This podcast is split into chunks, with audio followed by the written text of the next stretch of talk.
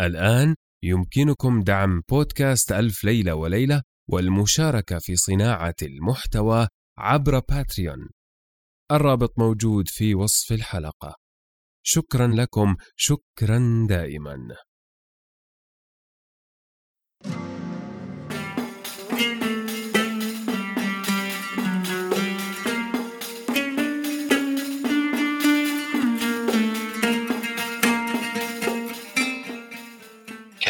مكان في قديم الزمان وسالف العصر والأوان ملك يدعى شهريار يحب الاستماع إلى قصص الإنس والجان. وكانت جاريته شهرزاد تقص عليه في كل ليلة قصة. هذا بودكاست ألف ليلة وليلة الموسم الثاني. هذه قصص ألف ليلة وليلة.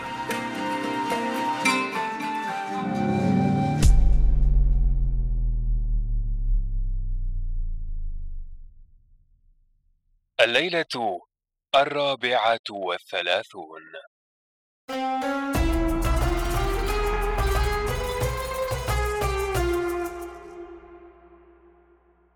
حكاية أنيس الجليس وعلي نور.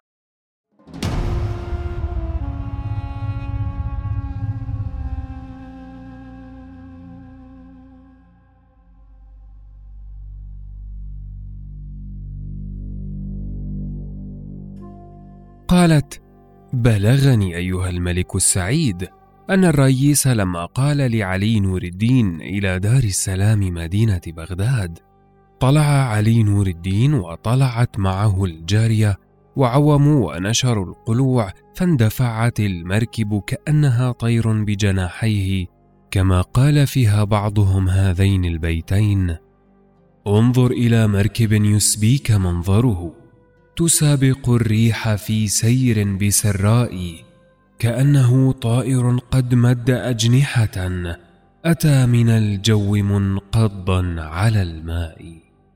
فسارت بهم المركب وطاب لهم الريح وهذا ما جرى لهؤلاء. وأما ما جرى للأربعين الذين أرسلهم السلطان فإنهم جاءوا إلى بيت علي نور الدين فكسروا الأبواب ودخلوا وطافوا جميع الأماكن فلم يقعوا لهما على خبر. فهدموا الدار ورجعوا وأعلموا السلطان فقال اطلبوهما من أي مكان كانا فيه.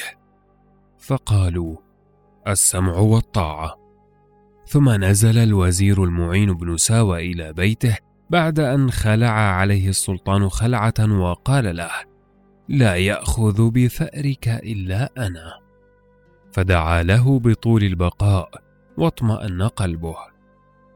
ثم إن السلطان أمر أن ينادى في المدينة. يا معاشر الناس كافة.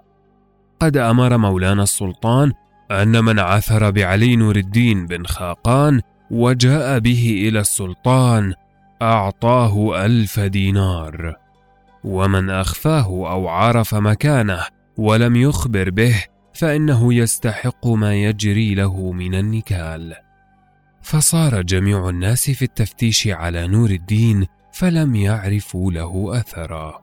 أما ما كان من أمر علي نور الدين وجاريته فإنهما وصلا بالسلامة إلى بغداد. فقال الرئيس هذه بغداد وهي مدينة أمينة قد ولى عنها الشتاء ببرده وأقبل عليها فصل الربيع بورده وأزهرت أشجارها وجرت أنهارها. فعند ذلك طلع علي نور الدين هو وجاريته من المركب وأعطى الرئيس خمسة دنانير ثم سرى قليلا فرمتهما المقادير بين البساتين.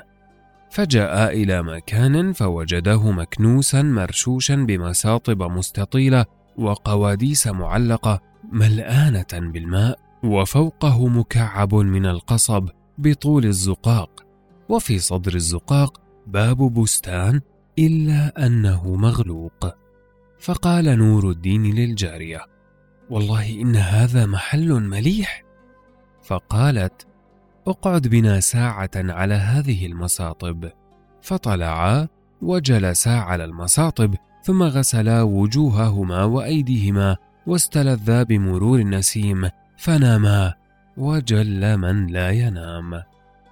وكان هذا البستان يسمى بستان النزهة وهناك قصر يقال له قصر الفرجة وهو للخليفة هارون الرشيد.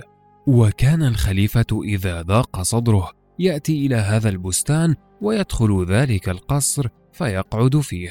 وكان القصر له ثمانون شباكا ومعلق فيه ثمانون قنديلا.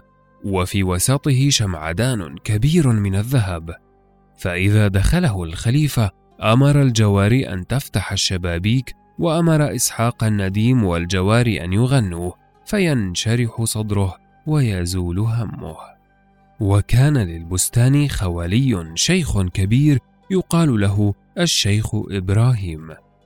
واتفق أنه خرج ليقضي حاجة من أشغاله فوجد المتفرجين معهم النساء أهل الريبة فغضب غضبا شديدا.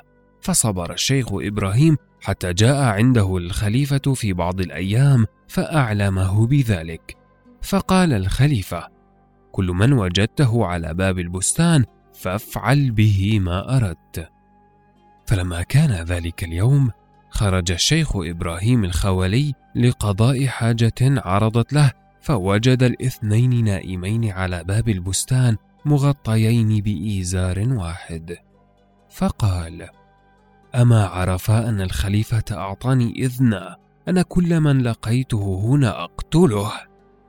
ولكن أنا أضرب هذين ضربا خفيفا حتى لا يتقرب أحد من باب البستان. ثم قطع جريدة خضراء وخرج إليهما ورفع يده فبان بياض إبطه وأراد ضربهما فتفكر في نفسه وقال يا إبراهيم كيف تضربهما ولم تعرف حالهما؟ وقد يكونان غريبين أو من أبناء السبيل ورمتهما المقادير هنا فأنا أكشف وجوههما وأنظر إليهما.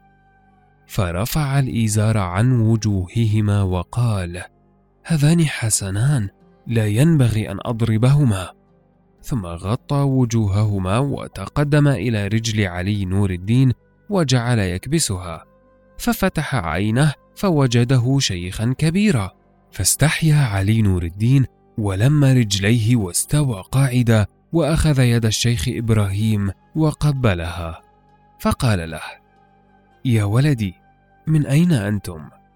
فقال له يا سيدي نحن غرباء.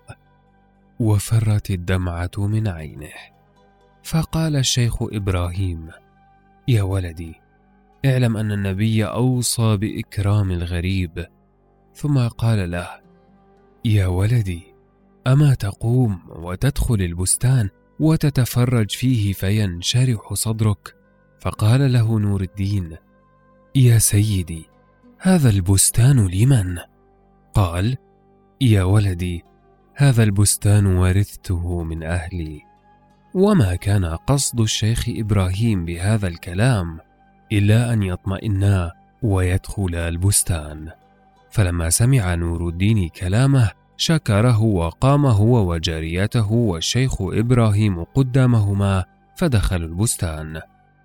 فإذا هو بستان بابه مقنطر عليه كروم وأعنابه مختلفة الألوان الأحمر كأنه ياقوت والأسود كأنه ابنوس فدخلوا تحت عريشة فوجدوا فيها الأثمار صنوانا وغير صنوان والأطيار تغرد بالألحان على الأغصان والهزار يترنم والقمري ملأ بصوته المكان. والأشجار قد أينعت أثمارها من كل مأكول ومن كل فاكهة زوجان.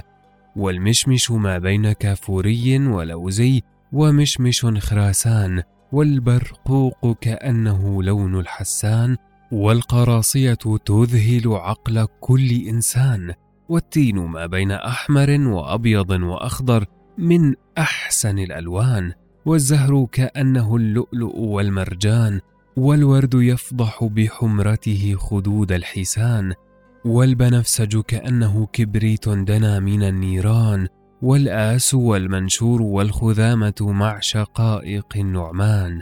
وتكللت تلك الأوراق بمدامع الغمام وضحك ثغر الأقحوان وصار النرجس ناظرا إلى الورد بعيون السودان والأترج كأنه أكواب والليمون كبنادق من ذهب وفرشت الأرض بالزهر من سائر الألوان وأقبل الربيع فأشرق ببهجته المكان والنهر في خرير والطير في هدير والريح في صفير والزمان في اعتدال والنسيم في اعتلال. ماذا عن فنجان قهوة؟ التفاصيل في وصف الحلقة. شكرا لكم شكرا دائما. ثم دخل بهما الشيخ إبراهيم القاعة المعلقة فابتهجوا بحسن تلك القاعة وما فيها من اللطائف الغريبة وجلسوا في بعض الشبابيك. فتذكر نور الدين المقامات التي مضت له فقال والله إن هذا المكان في غاية الحسن. لقد ذكرني بما مضى وأطفأ من كربي جمر الغضا. ثم إن الشيخ إبراهيم قدم لهما الأكل فأكلا كفايتهما ثم غسلا أيديهما وجلس نور الدين في شباك من تلك الشبابيك وصاح على جاريته.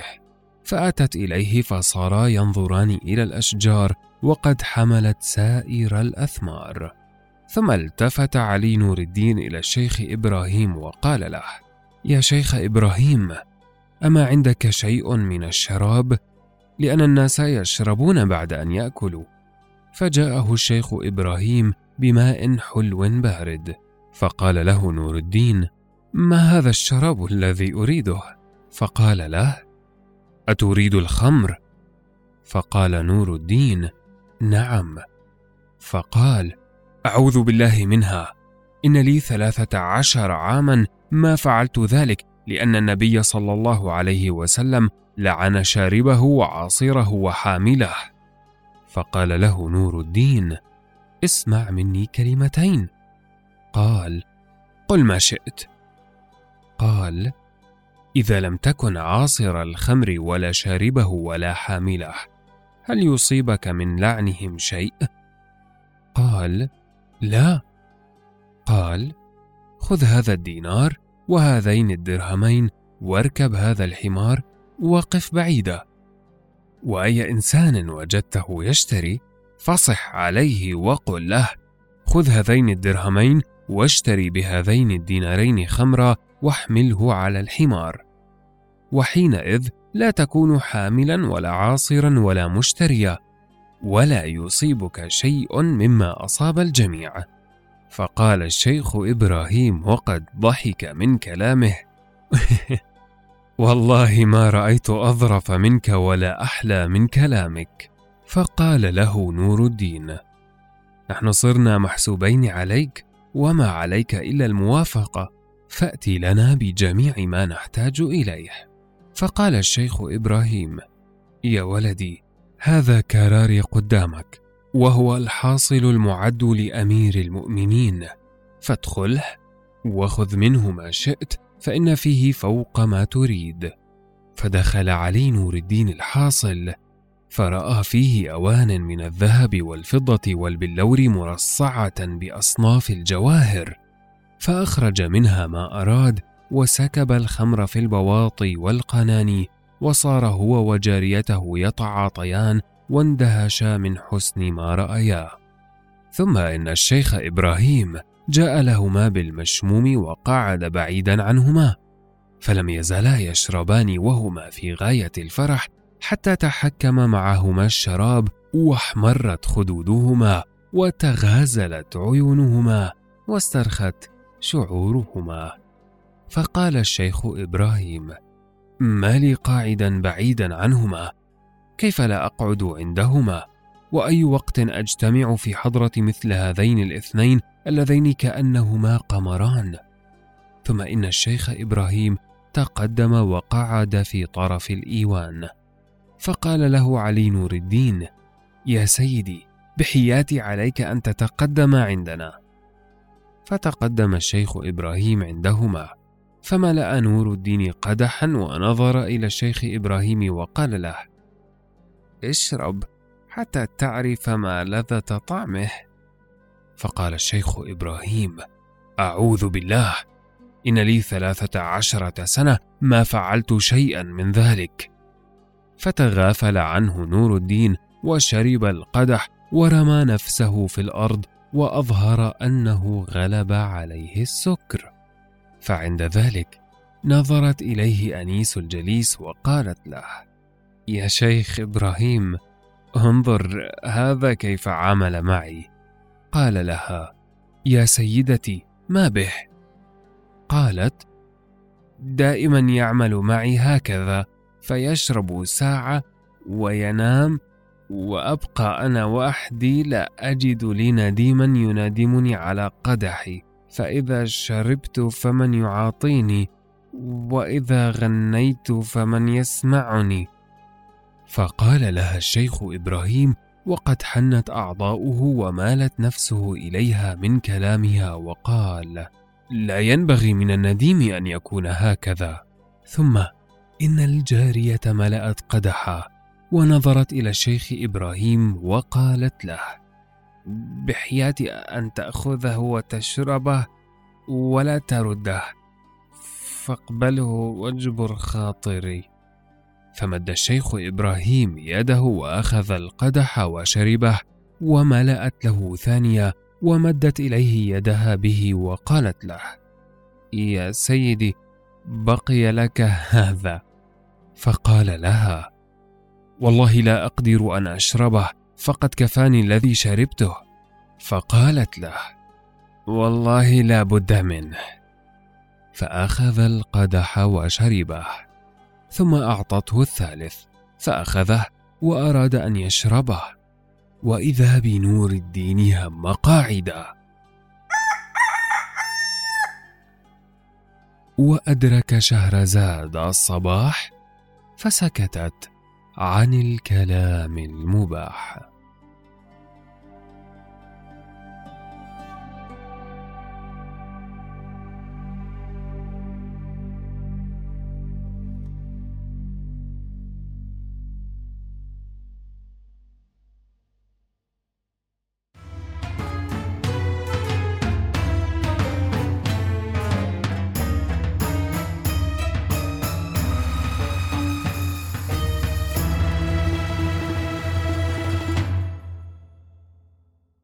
أنا نزار الحمود معكم في قراءة الليالي. لا تنسوا مشاركة الليالي مع من تظنون أنهم سيحبون ذلك. شكرا لكم، شكرا دائما.